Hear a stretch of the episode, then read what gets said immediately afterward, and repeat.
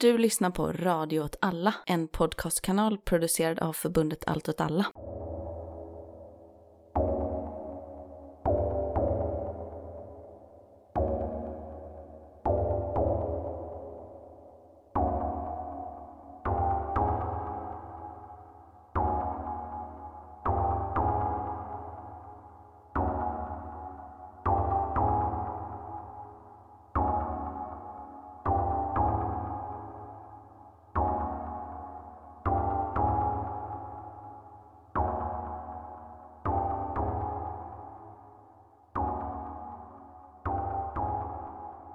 Hej och välkomna till Eld och rörelse med mig Martin Hansson. Mig Miran Andersson. Detta är dag eh, två på den ryska invasionen av Ukraina. Den har pågått nu i strax över 24 timmar.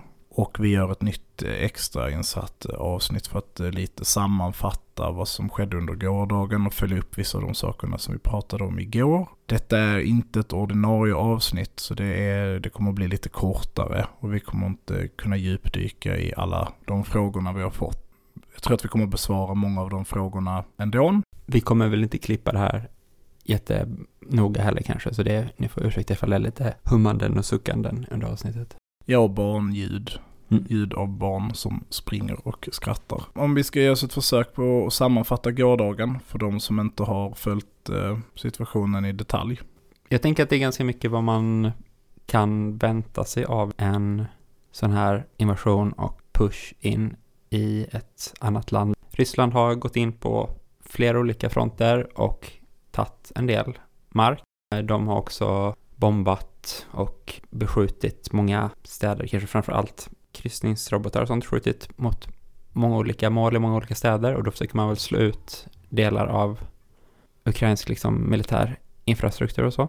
Sen så har det ju varit olika strider då där det ukrainska försvaret har mött Ryssland och eh, ibland slagit ut olika fordon och de har slagit ut en del flyg och sådana saker.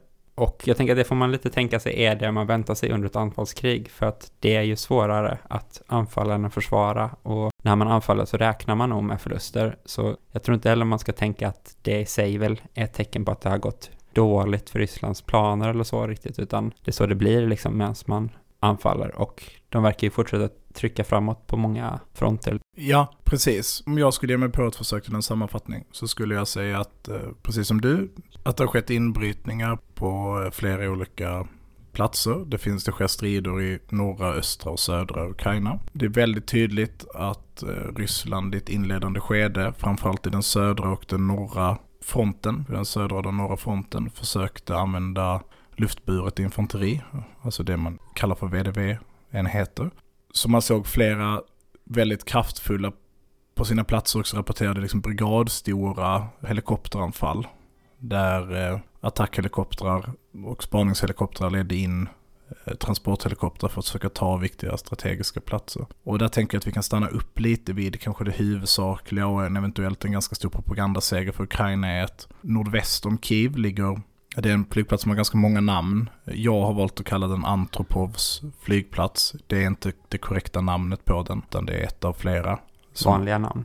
Vanliga namn på flygplatsen. Jag vet inte hur det blev att det blev Antropov. Jag tror att jag tog det från någon annan ukrainare som refererade till den på det. Och sen fick jag ju hålla mig till det namn jag hade bestämt. Mm. Det som verkar ha skett där är att eh, det sker ett misslyckat för det första kanske man måste säga att vi faktiskt inte vet vad det är som har hänt där. Vi vet det faktiskt inte så läget är just nu. Men av allt att döma så, så sker det ett luftlandsättningsförsök som lyckas delvis. Den mindre styrka på bataljonsnivå lyckas landsättas, alltså ungefär 300 personer. Som ganska snabbt slår sig in och tar flygplatsen. Det är till och med ett läge där de släpper in en reporter från CNN Ja. som liksom är med dem där inne och rapporterar från att nu har de tagit den här flygplatsen och så. Säkert för att man av propaganda själv vill att det ska spridas, liksom att det har hänt. Ja, Ukraina ganska snabbt eh, grupperar om vad jag tror är vad de kallar för fjärde Rapid Response Force. Tror jag var namnet på den. Alltså en, en eh, vad jag förstår en mekaniserad enhet på brigadnivå som gör ett motanfall och försöker återta flygplatsen. Det görs ett ytterligare ett försök av eh, de ryska trupperna att eh, landsätta fler Eh, förstärk eller landsätta förstärkningar men som hålls tillbaka. Och sedan så böljar den striden under hela dagen igår egentligen och först på kvällen så går eh, Ukrainas försvarsminister ut och säger att eh, vi har återtagit flygplatsen. Vilket ju skulle innebära, just på grund av att bli luftlandsatt och sen inte ha ren logistik och eventuellt då taktiska fördelar med hjälp av till exempel Stinger-robotar som har blivit donerade av Lettland eller någon av baltstaterna. Så kan man också skära av den typen av eh, ja, försök att, att eh, undsätta eller liksom förstärka upp den typen av enheter. Och det innebär ju att de, Ryssland antagligen leder ganska stor taktiskt nederlag igår ifall så var fallet. Då har man inte det här brohuvudet in i Kiev som man har som tänkt sig och då får man väl antagligen göra om sina planer en del. Ja, och att det verkar också sammanfalla med att det har funnits en, och det här är ju verkligen spekulationer, men ett försök att göra en väldigt omfattande landsättning av trupper med eh, vad då rapporterades typ 18 IL-76 och där liksom en IL-76 är i princip ett Hercules-flygplan. Stort, stort transportflygplan med flera hundra människor som kan åka med det liksom. Flera, flera hundra människor ja. och eh, eh stridsvagnar och alltså det... 18 stycken, då är det alltså flera tusen ja. soldater. Och då var det ju en teori om att de skulle landsättas, eh, eller de skulle landa då helt enkelt på Antopovs flygplats och att det då inte möjliggjordes. Och då hade ju Ryssland ganska snabbt fått en väldigt slagkraftig styrka. Samtidigt är det då ett rent militärt perspektiv så är det ju att VDV absolut, och så är folk, ja men det är ryska specialenheter så. Det kan säkert stämma att de ingått. Men om det är något lätt infanteri inte ska slåss mot så är det ju pansarskytteenheter, vilket ju var det de mötte. Så som att de då inte har de verktygen för att lösa den typen av strid. Och inte minst ifall man då saknar luftunderstöd eller understöd från stridsfordon. Ja, och pansarskytte är egentligen att andra trupper har stridsfordon de sitter i. Inte kanske just stridsvagnar mest, utan sådana här eh, trupptransporter med kulsprutor och så vidare ja. som ja, man skjuter på folk med. Um, det tänker jag också att en allmän reflektion om gårdagen är ju att jag skulle inte hävda att, jag tycker att det är svårt att hävda att uh, Ryssland har uppnått fullständigt luftherravälde. Just det. Mm. Vilket ju ändå var någonting man tänkte de skulle göra ganska snabbt. Så det är väl också en viktig liksom poäng. Men Ukrainas mot luftmotstånd, eller vad man ska säga, det är ju, verkar ändå vara på nivån att Ryssland inte vill riskera att orsakas förluster, inte att Ukraina då i sin tur dominerar, utan de är fortfarande Nej. helt underlägsna i luften. Men det är bara att Ryssland inte kan ha fritt blås, så man kan inte flyga runt trupptransporter hur som helst, för att då kan en sån bli nedskjuten liksom. Mm. Ja, för jag tänker framförallt på det här med mängden flygplan. Vi har sett förhållandevis få eh, flygplan i luften. Och jag tror att nu när bomblarmet, eh, när vi pratar, så går bomblarmet i Kiev, omgår, eh, går bomblarmet i Kiev löpande. Och eh, ja, men nästan var 15-20 minut så nås man av att eh, folk uppmanas att ta sig till, till bombskydd. Och än så länge verkar det hotet utgöras av olika robotar eller, eller um, raketartilleri. Och inte liksom den typen av bombningar som ett luftherravälde skulle kunna innebära. Jag kan komma tillbaka till det här med, med eh, det ryska liksom agerandet på något sätt vad gäller förstörelse och så. I den södra fronten, och då är det alltså Odessa, Mariupol, om man pratar om i städer, alltså helt enkelt de delarna som, där, som sitter ihop med Krim den delen av Ukraina som, som har en landbrygga till Krim. Där eh, har ju Ryssland tagit eh, ganska stora ytor och det verkar ske ganska intensiva strider där. Det är några mindre städer som uppges ha fallit till under rysk kontroll. Men än så länge verkar de här större tätorterna vara, eh, bli beskjutna sporadiskt, men, men det verkar inte ske något direkt. På den östra sidan så pågår det ju fortfarande strider, ganska tunga sådana, framförallt runt staden Kharkiv. Det som ligger precis söder om Belgorod. Det som verkar skett vid Kharkiv är att de ukrainska trupperna ganska snabbt drog sig in och förkans och förskansade in i, i själva staden. Om jag inte missminner mig är detta också Ukrainas andra största stad. Mm. Och eh, har lyckats hålla stånd där inne. Jag trodde att eh, de ryska trupperna bara skulle gå runt den och inte försöka ta den utan bara använda liksom flanktrupper för att eh, hålla belägra den och stänga inne den och sen skulle det liksom huvudspetsen. Det kan vara så att anledningen till att det varit så tunga strider är för att Ukraina har slagit ut ifrån staden, alltså angripit. Eh, men den verkar ha blivit kraftigt beskjuten. Och det gäller flera andra städer. Sumer är också va? på samma front mer eller mindre. Verkar också hårda strider liksom. Som eh, då har eh, Sumy i staden där man, både Kharkiv och Sumy i städer där man menar att eventuellt har de här då TOSA-systemen använts, vilket alltså är termobariska raketartilleri kan man väl säga, vilket ju, vi har fått en fråga om vad termobariskt innebär. Alltså en raket eller en robot som levererar en aerosol bränsle som antänds. Vilket ju ska... Små, små bränslepartiklar på en stor yta i luften liksom. Att, Efter covid tänker jag att folk vet vad Mm. aerosol betyder. Ehm, Alltså som helt enkelt ligger och dinglar i luften. Om. Nu låter en det, dimma att, liksom på något sätt. Ja. låter det som att det går väldigt långsamt. Men det Ja. går ju extremt snabbt. Vilket skapar extrem värme och, och, och bränder. Eh, Vilket alltså helt enkelt är ett eldvapen. Vilket ju är eh, Precis, man skapar ett stort eldmoln Ja. Ja. fruktansvärt. Och man, vi- vi har ju pratat om det här tidigare och det var ju någonting jag pratade om, om att vi också skulle få se och att det skiljer sig från de krig vi kanske har sett under vår levnadstid. Det verkar dock som att Luhansk och Donetsk fortfarande är eh, inneslutet. Det verkar ha varit utfall utifrån eh, separatistområdena och de verkar vara kontrollerade. Alltså man verkar hålla linjerna fortfarande på något sätt. Lite kan man ju tänka sig det. Här har de stridit i åtta år och grävt skyttevärn och sådana saker. Ifall det är någon del av Ukraina som verkligen är förstärkt för att stå emot ett anfall så är det ju med den fronten liksom. Så Absolut, och att de trupperna som befinner sig där är kanske också det miliserna där inifrån och så som inte är... Både att miliserna, alltså den anfallande styrkan, inte håller någon vidare kvalitet. Men också att de försvarsstyrkor på ukrainsk sida är ju också kanske deras viktigaste förband eh, som de Och har. veteraner och så. Mm.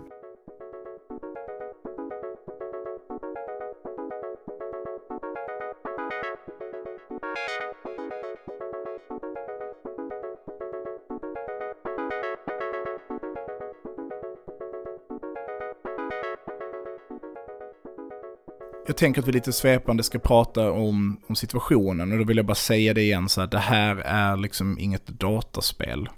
Uh, Ukraina håller på att förlora det här kriget. Det är, en, det är fortfarande ingenting som tyder på att uh, Ukraina Genom ett magiskt trick som vänder liksom styrkeförhållandena som är extremt till Rysslands fördel. Och Ryssland har jättestora reservstyrkor som fortfarande står i Ryssland och i Belarus och väntar liksom. Så det är inte...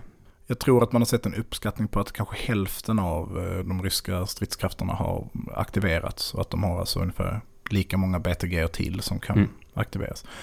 Och samtidigt kan jag väl tänka att det vi verkar ha sett där Ukraina kunde uppnå ett lokalt övertag och bekämpa fienden har just varit i den, de lätta, mot lätt infanteri. Sen så ska sägas att hela idén om RMA eller att, liksom att Ryssland skulle göra ett Kuwait det är inte det vi har sett. Utan tvärtom så, så skulle jag säga att vi har eh, sett ett ganska typiskt ryskt angrepp. Visst, det skedde massa precisionsanfall med hjälp av kaliberrobotar tidigt igår morse. Det är långdistansrobotar, kaliber. Eh, Ja, det är ju det är de här kryssningsrobotarna Ja. då. Och som slog ut mot, mot mål. Det är spännande att de framförallt verkar ha angripit infrastruktur på flygplatser. Lite ammunitionslager och så också. Men vi såg dem inte i någon massa som jag hade förväntat mig. Och det kan finnas flera förklaringar till det. En förklaring är att Ryssland inte har så många. Och det har jag också läst analyser om. Att det kanske är så att, alltså att Ryssland faktiskt inte heller är USA. Nej. Alltså att det, det finns eh, tekniska begränsningar eller tillgänglighetsbegränsningar eh, för Rysslands Hur del. mycket material man har Mm. att jobba med liksom. Utan istället verkar vi ha sett då den här kombinationen av pansarspjutspetsar första echelonen och de verkar ju ha tagit förluster. Både Javelins och eh, Next Generation Law verkar ha varit effektiva. Det finns bilder på, på eh, utslagna T80 BVMs till exempel som är en av de tyngsta stridsvagnarna Ryssland har. Det finns också ut, utslagna fordon som uppenbarligen tillhör eh, spetsnasenheter. UAS eh, Patriot tror jag den heter som är ett eh, trupptransport som är liksom eh, ofta använt av spetsnasenheter som har blivit utslagna. Så så Ryssland har ju tagit förluster och det här tänker jag vi ska komma till den frågan för vi får frågan om liksom, hur, hur många döda ryssar är det. Ukraina säger väl själva att de dödat 800 stycken. Det tycker jag låter högt. Det är inte omöjligt. Och det påverkar inte heller krigsinsatsen. Om man tänker att det blev en fullständig massaker vid Antopovs flygplats till exempel. Och det var en 300 ryska soldater där. Ja, där har du ju nästan hälften av den siffran. Visst. Men eh, om det är någonting man inte ska lita på så är det bedömningar av fiendens förluster. Det stämmer aldrig. En dödad blir lätt, en sårad blir lätt en dödad. En flyende blir lätt en dödad och så vidare. Eh, men kanske halva den siffran. Och samtidigt, Ukrainas egna rapporter på döda är ju över 100 men under 200 eller här. Så det är ju, Det låter väl också ganska rimligt. men också kanske lägre än vad man ändå hade tänkt sig med, med det, eh, de bombardemang man har Mm. sett och så liksom. Sen så kan det väl vara civila förluster som inte är inrapporterade och sådana saker och ja. Alltså jag tror att det som händer är att Ryssland kan manövrera så pass fritt som de gör. Alltså de har tagit stora ytor i Ukraina. Handlar ju om att Ukraina inte sätter upp några koncentrerade trupper. Mm. Och sätter inte fienden upp några koncentrerade trupper så kan du heller inte bekämpa dem. Det, det, är liksom, det, det är ganska logiskt. Jag är väl förvånad då, och kan ta det nu då, att jag, jag upplever, och det här låter ju väldigt makabert i sammanhanget så man får missförstå mig rätt, men jag upplever att Ryssland håller tillbaka. Jo men absolut, ifall man tänker sig typ hur det har sett ut i Syrien, Mm. eller ifall man tänker sig längre tillbaka hur det ser ut i Tjetjenienkrigen och så Mm. liksom. Så här, det verkar ju som att Ryssland ändå bryr sig om att det inte framstår som att de gör en massaker Nej, i. Ukraina. Det liksom. finns en optikstanke här på Ja. ett sätt som man kanske inte historiskt sett förknippar med ryskt agerande. Och då skulle det ju sägas att de har skjutit robotar på sjukhus redan. Mm. Amnesty gick ut och bekräftade att eh, de eh, kunde eh, leda i bevis att det har skett ett robotangrepp mot ett sjukhus där civilister hade dött. Så det här är ju inget på sätt att urskulda. Jag ska säga bara mer att när jag hörde om Antopovs flygplats och det var mycket diskussion om den hade fallit eller inte. Då var en av mina kommentarer, eh, som jag nu kanske hade fel om, var att ja, men, som jag känner Ryssland så är att det säkra sättet att veta att Antopovs flygplats har fallit är att Antopovs flygplats inte finns längre. För att Ryssland, när de upplever att de har fått dra sig tillbaka eller försvunnit, helt enkelt raderar den platsen från jordens yta genom, med hjälp av ballistiska robotar eller eh, raketartilleri eller liknande. Så verkar inte vara fallet. Om det är syftet är att återta Antopovs flygplats eller att det bara ser Dåligt ut. dåligt ut. Ja. det. Och samtidigt vi hör rapporter om att Kiev hotas så att det skjuts raketer. Men någon strategisk bombning av Kiev har heller inte börjat. Ehm, I natt så rapporterades att ett flygplan har skjutits ner över Kiev. Det finns väldigt, väldigt mycket information om det här och jag tror att vi kommer få eh, klarhet i det under dagen. BBC eller CNN, jag tror att det är CNN, som eh, säger att det är en eh, Sukhoi 27 som är nedskjuten, alltså ett ukrainskt flygplan. Ehm, det har också varit rapporter om att det, varit en, att det är en robot. Jag skulle säga att det, är, det, har varit ett, flyg, det är ett flygplan. Man hör det på ljudet att det är en jetmotor som drar innan den blir nedskjuten. Och det, vem som har skjutit ner det, ja det kan vara ryskt luftvärn. De har S-400-system inne i Ukraina nu, de kan befinna sig flera mil bort. Det kan vara eh, ett ryskt jak- jaktflyg som också kan skjuta robotar på, på flera mils håll. Och det kan vara ukrainskt luftvärn som råkar skjuta ner sitt eget flygplan. Det är liksom inte heller en omöjlighet, sånt händer. Men som sagt, det har inte påbörjats någon typ av strategisk bombning av Kiev än. Och jag tror, jag tycker att det pekar mot att det finns en dimension av den här konflikten. Och det kanske är för att jag har sagt att det, är min teori sedan tidigare, så jag kanske är färgad av det. Jag tycker att mycket pekar på att Rysslands mål är att få till en, en politisk kapitulation av Ukraina. Ja, men det håller jag med om. Det är mitt intryck också. Kanske också att jag är färgad över dina, av dina tidigare idéer, men också hur man agerar, liksom vad man säger och så, att Ryssland uppmanar Ukraina att förhandla, uppmanar Ukraina att kapitulera på deras villkor och sådana saker. Och just den här fokuset på Kiev liksom känns väl som att det går ihop med det liksom. Nu har vi tagit er huvudstad, kan ni inte förhandla nu liksom. Det finns en logisk koppling där liksom. Medans ifall det är så vi vill erövra så stora delar av östra Ukraina som möjligt för att göra dem till ryskt territorium liksom. Då tänker man sig spontant att de mer ska liksom ha säkra eh, landframryckningar på den fronten liksom. Att det borde vara huvudprioritet och inte den här kniptångsmanövern mot Kiev liksom. Nej, precis. Du hade kanske större fokus legat på den taktiska eller operationella nivån. Alltså att det handlade om att skära av och bekämpa ukrainska förband. Mm.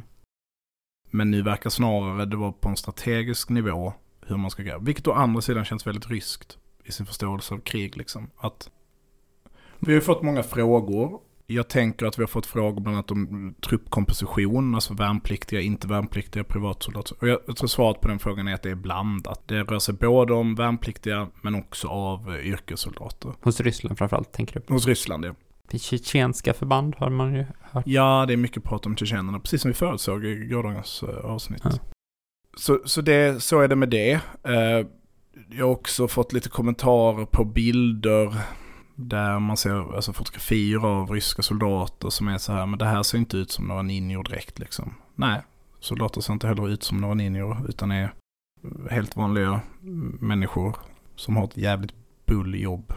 Verkligen. Jag har fått lite frågor och teorier liksom om, om någon typ best case scenario för Ukrainas del. Och, och det leder oss vidare till en annan fråga. Och det skulle jag säga är att en utdragen konflikt där Ryssland inte uppenbart går ut som en segrare, alltså någon typ av Syrien-scenario. Ja, men det kan vara en omstridd seger, alltså där det går att Ja. diskutera om man uppnått, eller när man uppenbart inte har nått sina eh, operationella eller strategiska mål. Kombinerat med att med liksom hämma upp opini- opinionen på något sätt i Ryssland. Um, det har varit demonstrationer i 44 städer i Ryssland, vilket är väldigt mäktigt. Eh, det är en ganska hård repression mot eh, 1700 gripna, en siffra jag sett på flera ställen, vet jag inte, kan inte svara för den är riktig eller inte, men det är, då har det ju demonstrerat många, många fler liksom, för man polisen tar. Och att det politiska trycket vid en, en eh, vid ett, liksom ett, där man inte heller kan på något sätt presentera framgång i det här, alltså även om kanske den gemene ryssen skiter ganska mycket i den här eventuella framgången i det här kriget som är lite svårbegripligt. Mm. Inte minst när man så aktivt har ljugit. Och det har man ju också gjort för sin hemmaopinion. Det ska man ju vara medveten om. Alla de här falska attack, alltså false flag-videorna och sådana Jag saker. tänker inte liksom. det, jag tänker mer att man har sagt så vi har inget intresse av att invadera. Titta vad dumma väst är som säger att vi ska invadera oss bara, men nu invaderade ni ju precis på det sättet väst sa att ni skulle göra. Ah, ja. mm. Det är klart att det måste kosta trovärdighetsmässigt, alltså även om Ja. hans trovärdighet kanske inte är den högsta i världen. Nej. Eller, I världen är den nog väldigt låg, men i, i Ryssland specifikt. Av de här tre eller typ 300 till 800 som har dött, ryssarna, så är majoriteten eh, unga män som är i åldern där man har en levande mamma och en pappa. Och när de får dödsbeskedet hem i ett krig som man har blivit ljugen för, som framstår som irrationellt eller lite svårförklarligt, kombinerat med en ekonomisk backlash. Det eh, riskerar ju att vara en politisk bomb inne i Ryssland. Eh, hur liksom eh, indoktrinerade eller vad nu andra liberaler påstår så är ju ryssar också bara helt vanliga människor som inte blint li- lyssnar liksom på sin, sina politiker utan tvärtom så. Och när man då är kombinerat med att liksom oligarkerna ekonomiskt kommer räddas och så vidare. Det skulle jag säga är det bästa scenariot för Ukraina. Alltså en, utdrag, en utdragen konflikt. Och, och såklart så finns det väl en en teoretisk möjlighet med ett väldigt stort krigsmateriellt stöd från eh, väst, eventuellt att man stänger ner eh, flyg med luftrummet. Det tror jag inte kommer ske. Men det skulle kunna ske vid en till exempel strategisk bombning av Kiev. Alltså att... eh, Just det, att då säger man så här, på grund av de humanitära liksom, effekterna av det som sker nu, då vill vi ha en no-fly zone över Ja, Ukraina. vi lägger oss inte i kriget per se, men vi, ingen får flyga och eh, vi kommer skjuta ner. Alltså det är ju också, då står vi till randen till tredje världskrig. Ehm, och då har vi också fått fråga om det här med kärnvapenhot. Ja, om man har lyssnat på podden så vet man, det är det de är till för. Hota, inte använda. Ja, ja, precis. Så det är klart att Ryssland säger det. Macron var väl ute och sa att... Vi har också kärnvapen, har också- så att ska ni skjuta på oss ska vi skjuta på er. ja, så, alltså, vilket ju någonstans understryker hur jävla korkat det är. Med kärnvapen. Ja, men också korkat att det bara är, okej, ni ska, ska vi börja skjuta kärnvapen på varandra nu? Ja. Ingen vill det såklart. Nej. Och det, snabba avslutet för Putins del är ju någonstans baserat på den rysk, den- på den, det snabba avslutet för Putins del är ju någonstans baserat på den ukrainska stridsviljan. Ja, och den kanske politiska möjligheten till kapitulation då, att liksom ledningen i Ukraina skulle säga nej, men det här är inte värt det, nu bara ger vi oss och går med på de här villkoren. Vilket å andra sidan då, då kanske inte Ryssland ska ställa de här villkoren som de gör, eller så, eh, de två liksom, sakerna med kapitulation är väl att avsluta ambitionen om NATO Mm. medlemskap för alltid liksom, på något sätt skriva ett avtal om att man aldrig ska gå med i NATO och demilitarisering.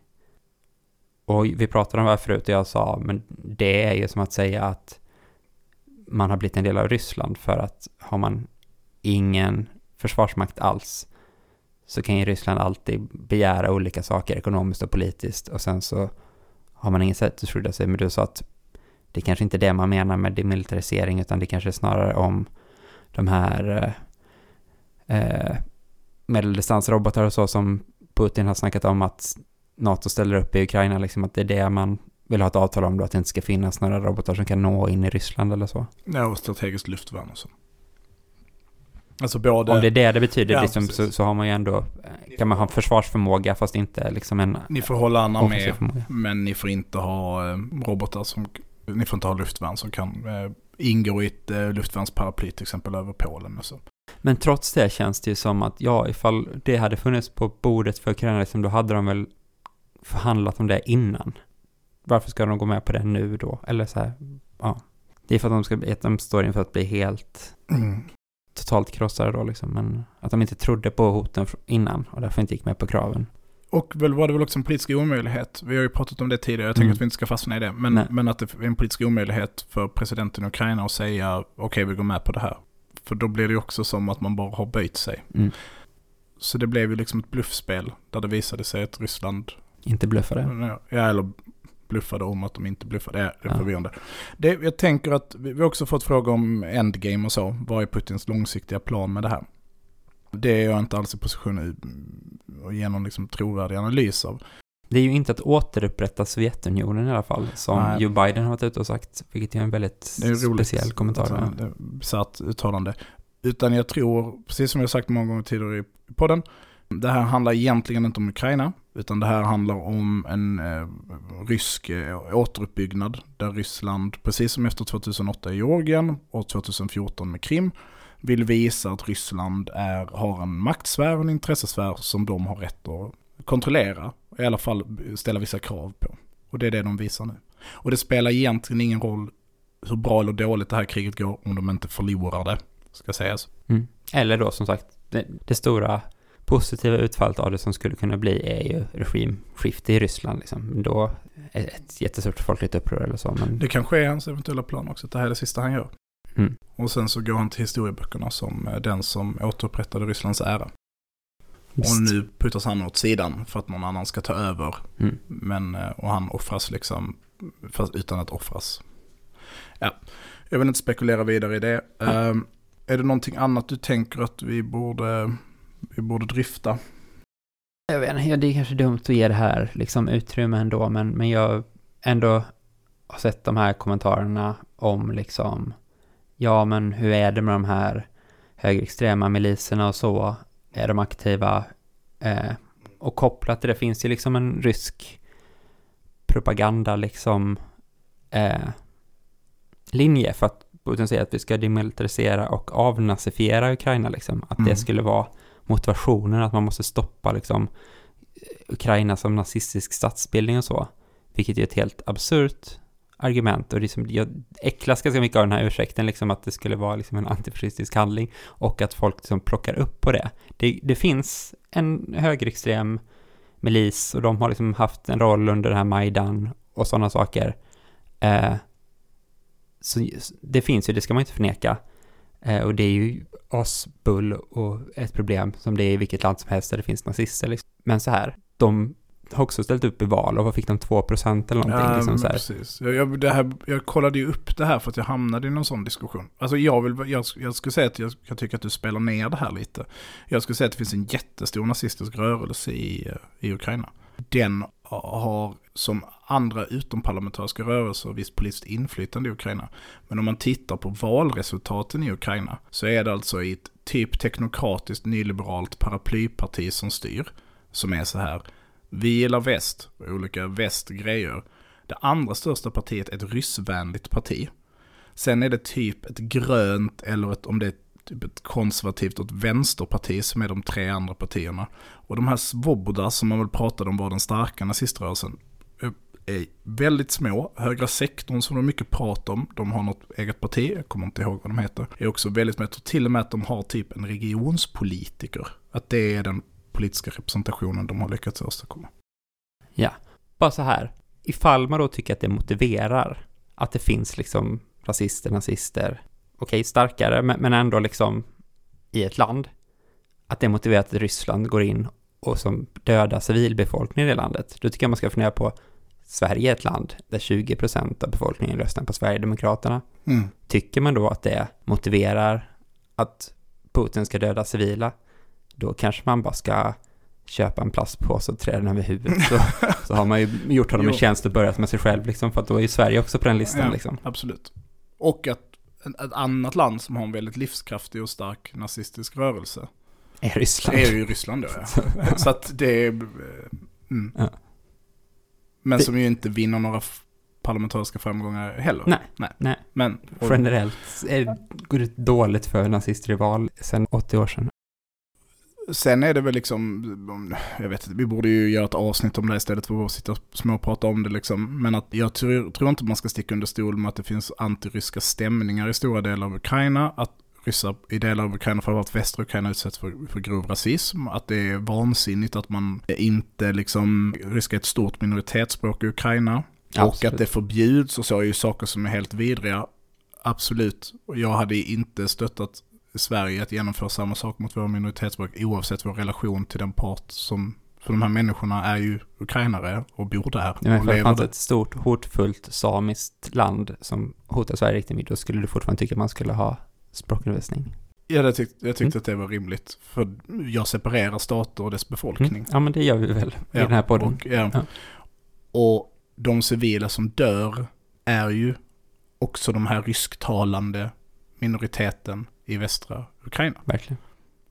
Och de dör lika mycket. Och Mm. deras barn dör lika mycket som någon annans barn. För det är liksom, det finns inga vapen som kan skilja en på liksom eh, ens, eh, ens blod liksom. Mm. Och då en, en snabb eh, kommentar till det så är det väl bara så att ja, ja, det finns två tillfällen där jag tycker att det är legitimt och moraliskt försvarbart att gå i krig. Och det ena är ju självförsvar och det andra är ju för att stoppa folkmord. Mm. Och hade det pågått ett aktivt folkmord i Ukraina, då hade Ryssland fått presentera de bevisen. Ja, det är ju såklart bara nystäbb de påståendena om det, liksom att det skulle vara... Jag menar, då, Ja. då hade de gjort det, ja då hade man ju fått vara så här, nej men nu får ju världen agera. Då hade antagligen andra delar av världen agerat än bara Ryssland också, så det ja. Och sen så är det klart då, med det sagt så är det väl självklart, och det förstår jag att våra lyssnare förstår att vi tycker, att det råder ju en gigantisk hyckleri från väst. Angående illegitima krig och hur Ryssland inte ska få göra det här och så vidare så är man så. Det här är samma politiker som röstade för invasionen i Afghanistan och som röstade för invasionen av Irak som var två fullständigt illegitima krig som inte gjorde något bra för, någon för någon. Eftersom bara det inte var självförsvarskrig eller det pågick folkmord, de liksom, så då, ja. Men med det sagt så spelar ju det ingen som helst roll i Mm. relation till att Ryssland inte också får göra det. Och att ha det som argumentation är antingen att man idiotförklarar sig själv eller att man är eh, ett, ett, eh, att man är fast i liksom en dataspelsförståelse av världen. Mm. På, ett, på ett väldigt sorgligt sätt. Mm. Ehm, Ja, men sen från det, liksom, när man följer den här konflikten, det, det är svårt också, att ska man sitta och heja på liksom Ukraina och hoppa, alltså så här, det är också, jag hoppas ju bara att kriget ska sluta, eller så, det är ju Mm. liksom det som, som man vill, snarare än att liksom någon ska vara superbäst på att kriga liksom, eller så, men så enkel är ju inte heller världen att det bara magiskt ska ske då liksom. nej. Men, men ja.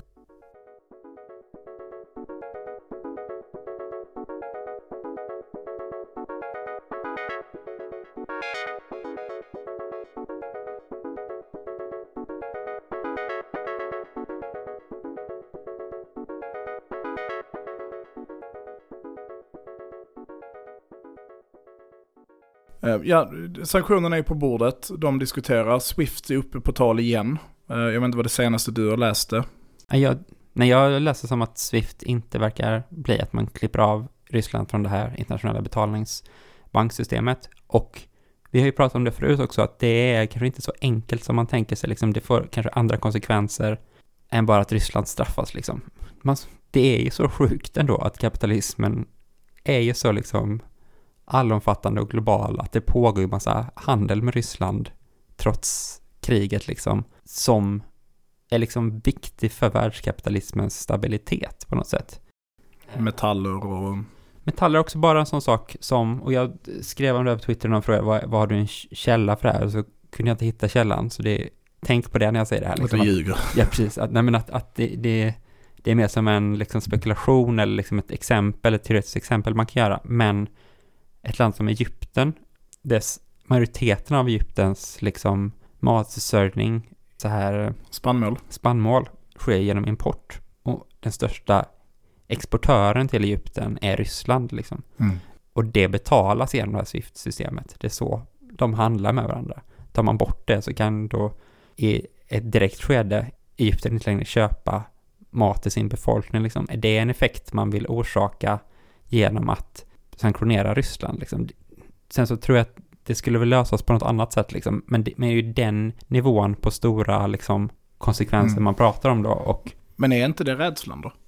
Också från väst? För det här har vi pratat om tidigare på den och vi behöver avrunda det Mm. avsnittet alldeles strax. Men är inte det rädslan från västs sida som är att sekunden där de går för långt i sina ekonomiska sanktioner så gör, orsakar man en ekonomisk kris i hela världen och då drabbar det en själv. och att man skapar en situation där man säger Egypten säger, fast vi vill fortfarande kunna handla spannmål av Ryssland, så eh, Kina, finns det något annat sätt vi kan lösa globala ekonomiska Ja. transaktioner? Och sen börjar väst spela ut sig själv ur den ekonomiska faktorn. Minska sitt inflytande Ja, för Iran världen. sitter ju i samma Mm. eh, intressesfär. Alltså för varje land man lägger till med de här hårda inlåsta sanktionerna, ju mer motiverar man ju till att skapa ett, ett, ett eget system. Men också att man eventuellt tvingar Ryssland över kanten. Alltså där, Det spelar ingen roll vad, ni, vad vi gör längre, för de har ändå fuckat oss helt nu, så vi kan bara köra på fullständigt liksom. Mm. Att det blir den. Men, om man ska säga någonting om sanktioner och andra sen då, varför är de, eller om man inte tycker att just Swift-grejen är ett tecken på att eh, väst är så veka och mjäkiga i sina sanktioner, så finns det ju däremot andra frågor. Som till exempel att när EU diskuterar sina sanktioner så la olika liksom, länder in sådana här gnidna, snåla, liksom att de vill ha undantag så, som bara, alltså det är ju äckligt liksom. Att Italien säger så. Vi vill att man undantar, undantar lyxartiklar, typ så här italienskt mode från de här blockaderna. Så här, Belgien säger, vi vill att man undantar diamanthandel från det här. Och det är så bara, bara för att ni håller på med det, alltså. Ni vill fortsätta tjäna pengar i handel med Ryssland. Men ni, okej, vi är med på um, sanktioner, bara vi inte vi behöver vara med, liksom så här, typ. Och så bara, man If- hade ju kunnat acceptera om ett land var så. Vi säljer ganska stora mängder medicinska artiklar Ja. till Ryssland. Vi tycker att det känns konstigt att vi, och visst det kan ju användas i krigsförande syfte och så, men det skulle drabba den befolkningen stort. Men så här, diamanter och modekläder, om det är någonting man bara skulle kunna vara, ni får inte köpa det här längre. Nej. Det Det drabbar det bara den här eliten som Ja. styr Ryssland, liksom. de drabbas av det. De ska ju skonas från Men- krigets fasor. Liksom. de ska vi inte, för det är viktigt med handel Ja. och globala kontakter. Liksom. Det, Ja. Det är nästan som att eh, vi lever i ett sjukt ekonomiskt system. Ja. Och att någon borde försöka göra någonting ja, åt det. det, mm. Med de orden avslutar vi eh, den här eh, sändningen. Vi vill också säga att vi har fått väldigt mycket fina ord från eh, våra lyssnare till vår låt till ungdomen. Som är framförd av vårt husband Maxim. Vi hoppas på en snabb fred. Vi får se om det blir några fler sådana här extra avsnitt. vi, precis, vi kanske gör en, en ny uppdatering om en tid, men det känns ju inte som att det, ifall det inte händer något väldigt speciellt, liksom, så behöver vi inte rapportera stund för stund. Då kan man istället följa oss på Twitter till exempel, där skriver vi ganska mycket om saker vi läser som har hänt. Man kan ju också tänka alltid på att man ska värdera sina uppgifter själv som man ser och sådana saker. Liksom det, vi har inte heller någon extra liksom, sätt att kontrollera de påståenden som görs eller så. Nej. Tack så mycket för att ni har lyssnat. Tack och hej. Hej.